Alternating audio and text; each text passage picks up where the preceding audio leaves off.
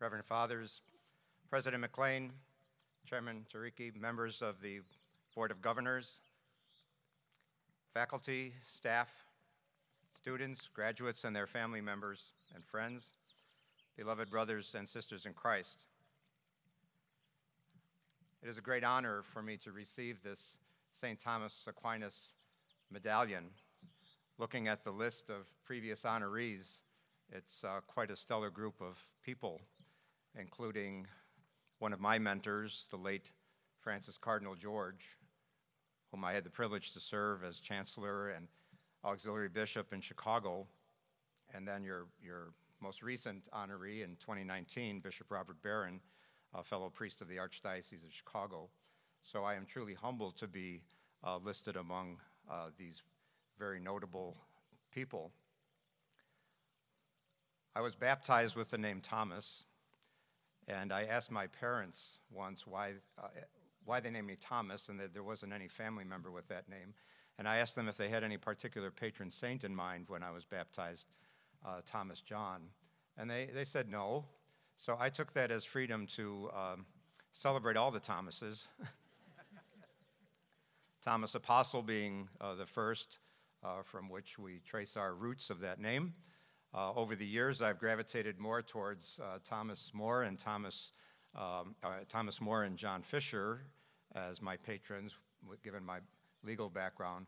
But I'm also very happy to invoke the intercession of St. Thomas Aquinas and ask for him to, uh, to please bless and help me in, in my efforts as I try, continue to try to understand our faith better and to pass that faith on to the faithful of my diocese as a successor of the apostles. I also want to say that I'm uh, very impressed coming here to visit Thomas Aquinas College. This is my first visit uh, to your college, and I've heard many good things about it over the years. And as I mentioned last night, and you just heard in uh, my introduction, I've, uh, I've attended and been on many college campuses, and your college here is a breath of fresh air, and it is uh, truly uh, a sign of hope uh, for me to see young people like these graduates uh, fully alive and embracing their faith, and gives me great inspiration and hope for the future. So I thank you for that very much. In my homily at this morning's baccalaureate mass, I spoke on the theme striving to live a coherent life in an era of incoherence.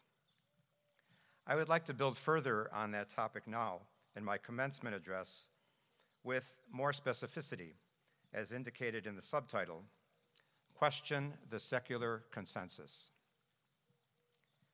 Back in the 1970s, when I graduated from college, it was fashionable to hear the mantra, question authority. You may still see that slogan on the bumper sticker of some baby boomers today. There is nothing inherently wrong with questioning everything, including authority, since that is the way we learn. From the young child who keeps asking why, to the PhD student in philosophy who searches for the reasons for all of life's questions. After all, Greek philosophers like Socrates and Christian scholars like St. Thomas Aquinas based their pedagogical methodology on asking questions. But they were careful to make sure their answers comported with right reason, not just personal prerogatives, whims, or fancies.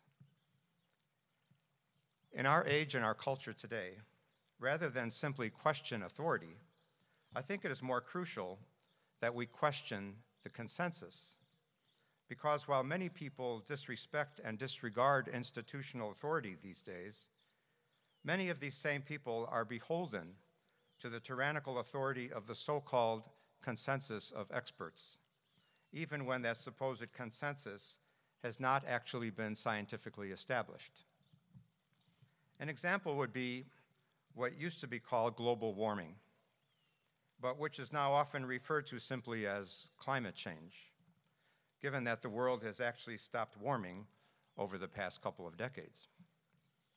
A helpful book in this regard is Why Scientists Disagree About Global Warming, the report on scientific consensus of the non governmental International Panel on Climate Change, published by the Heartland Institute in Arlington Heights, Illinois.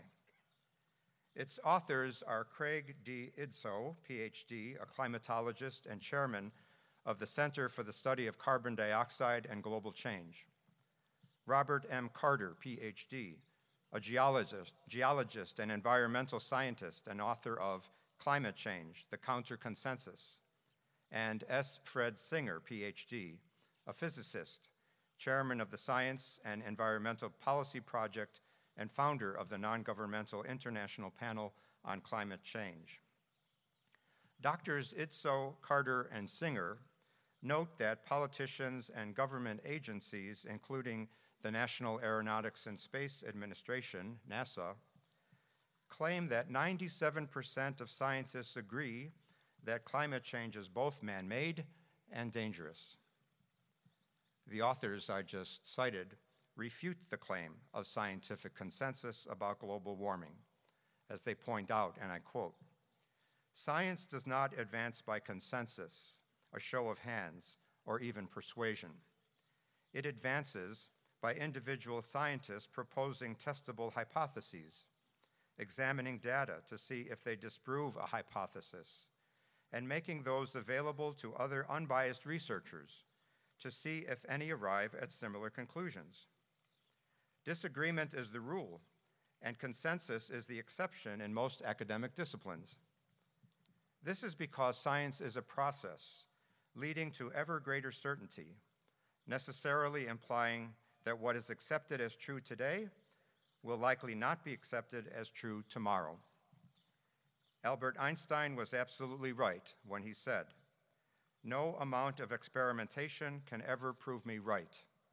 A single experiment can prove me wrong. Thus, the authors conclude that the most important fact about climate science, often overlooked, is that scientists disagree about the environmental impacts of the combustion of fossil fuels on the global climate.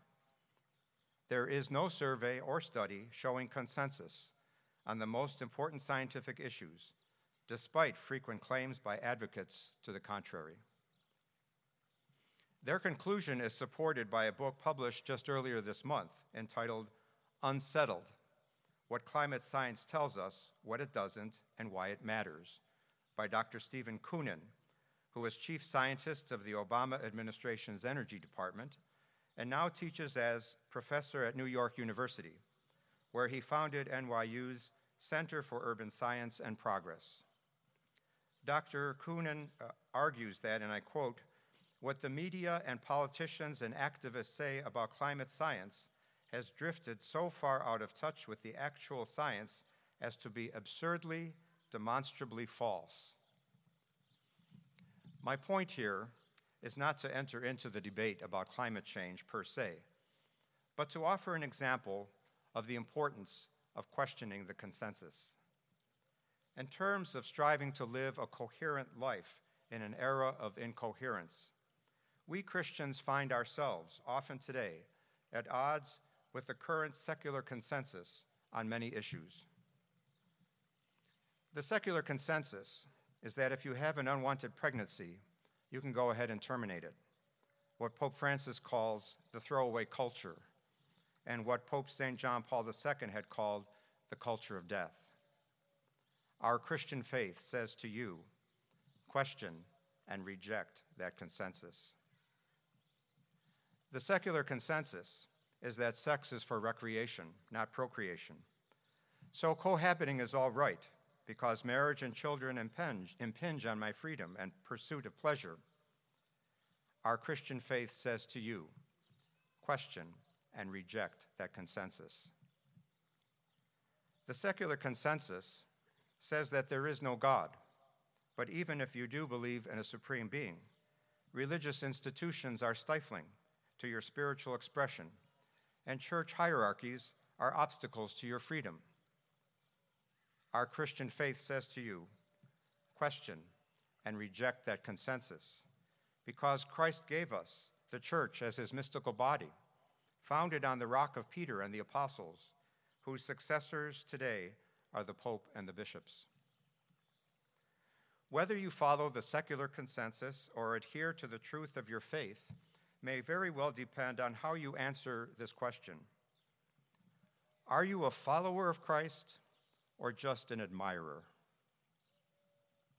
This distinction between followers of Christ and mere admirers of our Savior is explained in a recently published book by Rod Dreher entitled Live Not by Lies A Manual for Christian Dissidents. He tells the story of an artist who is painting images of Bible stories on the wall of the village church. The artist laments his own inability to paint a true representation of Christ. He says that his images comfort believers, but do not lead them to repentance and conversion. The painter says regretfully, We create admirers, we do not create followers. Dreher traces this distinction between admirers of Jesus and followers of Christ to the 19th century Christian existential philosopher Soren Kierkegaard, who wrote that the admirer never makes any true sacrifices. He always plays it safe. Though in words, phrases, songs, he is inexhaustible about how highly he prizes Christ, he renounces nothing, will not reconstruct his life, and will not let his life express what it is he supposedly admires. Not so for the follower. No, no, the follower aspires with all his strength to be what he admires. In other words, as Dreher puts it, admirers love being associated with Jesus, but when trouble comes, they either turn on him or in some way try to put distance between themselves and our Lord. The admirer wants the comfort and advantage that comes with being a Christian. But when times change and Jesus becomes a scandal or worse, the admirer folds. The follower recognizes the cost of discipleship and is willing to pay it. In his first letter of the Apostle John, we read Have no love for the world, nor the things that the world affords. If anyone loves the world, the Father's love has no place in him. For nothing that the world affords comes from the Father. Carnal allurements, enticements for the eye, the life of empty show, all these are from the world. And the world with its seductions is passing away.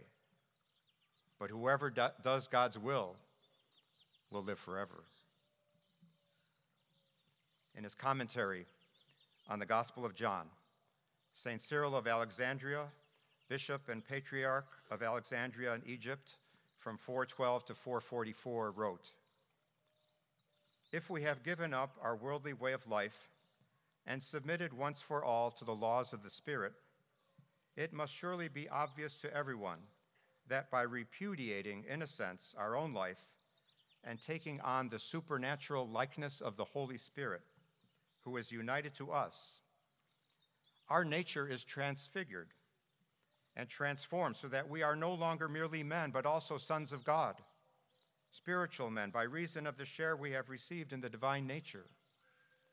We are all one, therefore, in the Father and the Son and the Holy Spirit. We are one in mind and holiness. We are one through our communion in the sacred flesh of Christ and through our sharing in the one Holy Spirit. My dear graduates, as you give thanks for the blessings received over the past four years and look with hope to the bright future that God has planned for you, I encourage you to strive to live a coherent life in a world that is often incoherent. I encourage you to be courageous defenders of the truth that has been generously shared with you by the faculty of this great college. I encourage you to work confidently to promote truth and coherence in the church and in the world with all the knowledge, wisdom, and skills you have cultivated during your time here. I encourage you to listen with great trust and respond with generosity to the vocation to which the Lord is calling you. Question the secular consensus. Be a true follower of Christ. not just an admirer from afar. Let people see your faith, your hope, and your love, not only in your words, but also in your actions and in your deeds. Be one in mind and holiness, for we are one through our communion and the sacred flesh of Christ, and through our sharing in the one Holy Spirit. Be one in the Father and the Son and the Holy Spirit. May God give us this grace. Amen.